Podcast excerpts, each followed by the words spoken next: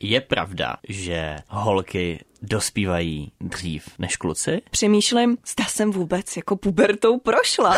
Já mám pocit, že jsem jí přeskočila. Třeba to ještě přijde. Musím vám oznámit, že děti nenosí čáp. Polštář, polštář. Otevřeně o všem kolem intimity. Ahoj, já jsem Lukefry Já jsem Natila. a společně s naší expertkou Katkou si dneska budeme povídat o sexu. Um, proč šeptáš? Ty to můžeš klidně říct nahlas. Sex. Sex! No jo, ono to jde.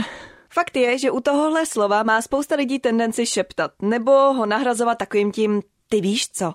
Ale přitom je to celkem přirozená součást života. Teda od určitého věku. No, vlastně už od narození, protože bacha, já vím, že teď asi budete překvapení, možná zklamaní, ale musím vám oznámit, a neříká se mi to lehce, že děti nenosí čáp.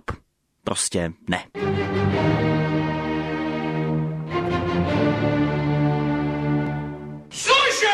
Prosím, slyšel jsem dobře? Cože? Co jsi to řekl mý moci? Tak já už nerozumím vůbec ničemu.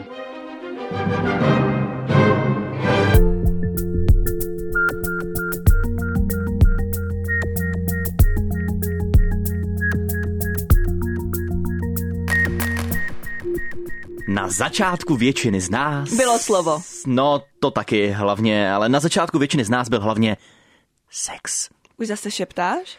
Jo, promiň, já si pořád nějak nemůžu zvyknout. Ono je pravda, že já jsem to v tomhle měla vždycky trošku jinak. Jak máme s mamkou hodně blízký vztah, tak uh, se se mnou ohledně věcí kolem sexu dost bavila. Takže to zkrátka pro tebe nebylo tabu. Ne, ne, ne, nebylo. No ale spousta lidí to takhle neměla. Spousta lidí se právě doma třeba o sexu stydí mluvit, což je vlastně zvláštní. Proč se stydíme? Katko, nevíš? No to je otázka. Uh, jako myslím si, že určitě je to přirozené v období právě okolo těch jako 10, 14 let, kdy tady k tomu období to prostě obecně patří ten stud.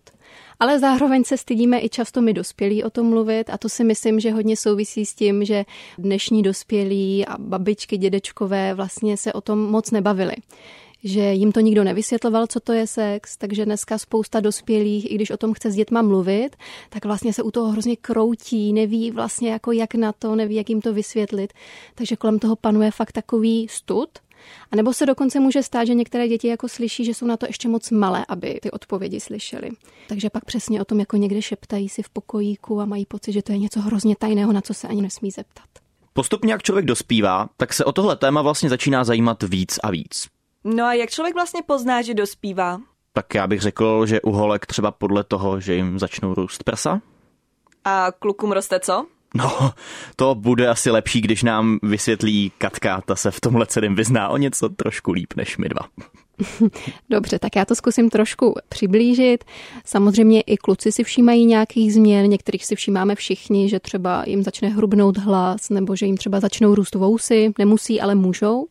Pak jsou nějaké třeba méně viditelné změny, které se odehrávají v intimních oblastech, že jim taky třeba začínají e, růst pohlavní orgány. A pak jsou nějaké změny, které vlastně e, se odehrávají úplně neviditelně, spíš uvnitř, kterých si ani nikdo nemusí všimnout. Takže tohle je taky taková ta doba, kdy si lidé poprvé začínají uvědomovat svoji sexualitu? Mhm, přesně tak. Všímám si toho, jestli se mi líbí kluci, holky, obě pohlaví nebo třeba i nikdo. A kromě toho ale taky si třeba začínám víc všímat, že mi je příjemné, když se dotýkám sám vlastního těla, obzvlášť třeba, když se dotýkám vlastně mezi nohama, to je fakt hodně citlivá oblast a když se člověk třeba sám začne dráždit mezi nohama, tak se tomu říká uh, masturbace neboli sebeuspokojování a to je úplně přirozená aktivita, akorát ji člověk musí dělat v soukromí. Takže i tohle se může začít vlastně v tomhle období nějak objevovat a proskoumávat. Tomuhle období se nejčastěji říká asi puberta. Na ty, vzpomeneš si, jakou jsi měla pubertu? Protože u mě to byla taková ta klasika, víš co, si člověk má vlastní hlavu, většině naštvaný, nechce s nikým mluvit, myslí si, že má vždycky pravdu, to chudáci moji rodiče, ty, když o tom tak zpětně přemýšlím. Ty mě si tou otázkou teď zaskočil, protože já přemýšlím, zda jsem vůbec jako pubertou prošla.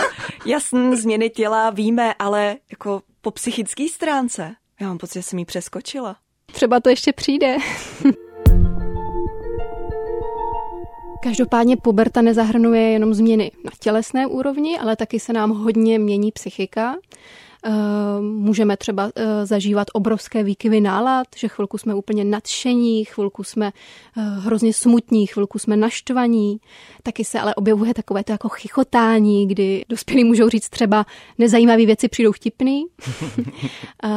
Taky se ale může třeba objevovat víc jako pocity studu nebo nižší sebevědomí, protože ty tělesné změny nemusí být všechny příjemné. Jo, když mám obličej plný akné, mastné vlasy, potím se, tak to prostě příjemné není.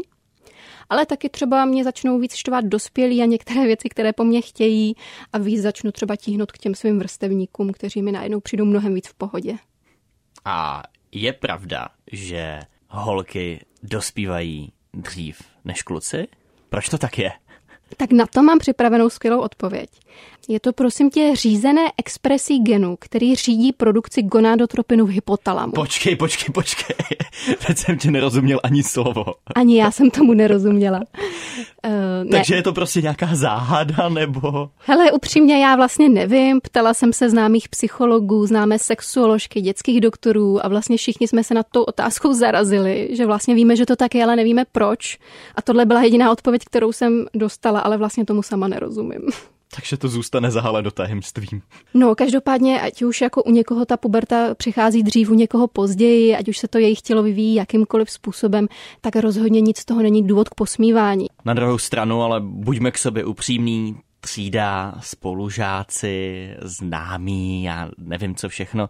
V tomhle věku to může být občas docela drsný, občas můžou přijít nějaké nehezké reakce, posmívání, že se někdo bude tamhle smát spolužečce, protože jí rostou eh, prsa pomaleji než eh, někomu jinému. Co v takovou chvíli dělat? Tak to je hodně těžká otázka, protože záleží na hrozně moc věcech, na okolnostech. Někdy to nejlepší, když se to třeba stane poprvé, tak může být fakt jenom jako to ignorovat a, a řešit to, až když to přijde po druhý. E, někdy už je jako nejlepší hned na začátku prostě říct, hele, tohle mi není příjemný, nebo nepřijde mi to vtipný, tohle nedělej. A někdy, když už eh, je to v nějaké jako rozjeté fázi, kdy se mi směje celá třída, už to trvá i nějakou dobu, tak pak už je zase třeba i na místě se fakt obrátit na někoho dospělého, aby tam on eh, trošku jako nastavil tu hranici, že tohle není v pořádku, že to není vtipný. Každopádně mi přijde důležité, aby si hlavně ten eh, člověk eh, nějak uvědomil nebo připomínal, kterému se tohle to děje, že každé tělo se vyvíjí jinak rychle, jiným způsobem, do jiné podoby a že to je v pořádku, že není žádný jako lepší, horší tělo, že každý to nějak máme nastavený a je úplně v pořádku, když mám menší, větší prsa, když mám hrubší hlas nebo méně hrubší hlas. Prostě je to v pohodě. Polštář. Natila a odpoví na tvé otázky, i když se stydíš zeptat. Já si po dnešku budu pamatovat, že o sexu se může úplně v pohodě mluvit na hlas. A já jsem si potvrdila, že my holky jsme prostě napřed a je to vědecky dokázané. I když jsem z té vědecké poučky nerozuměla ani slovu. To jsme dva, možná tři. Co na to Katka? Je úplně přirozené zajímat se o sex a o to, co se se mnou děje v tomhletom období.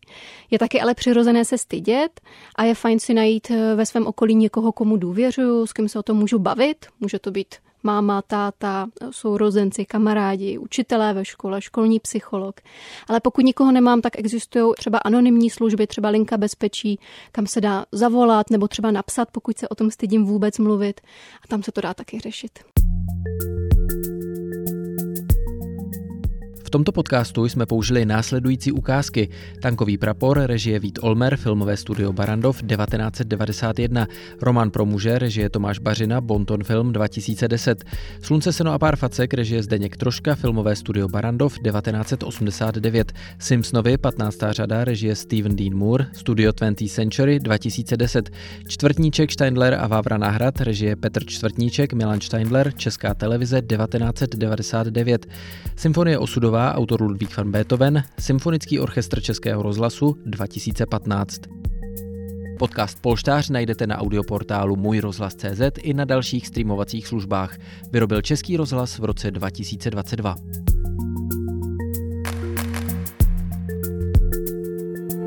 Polštář.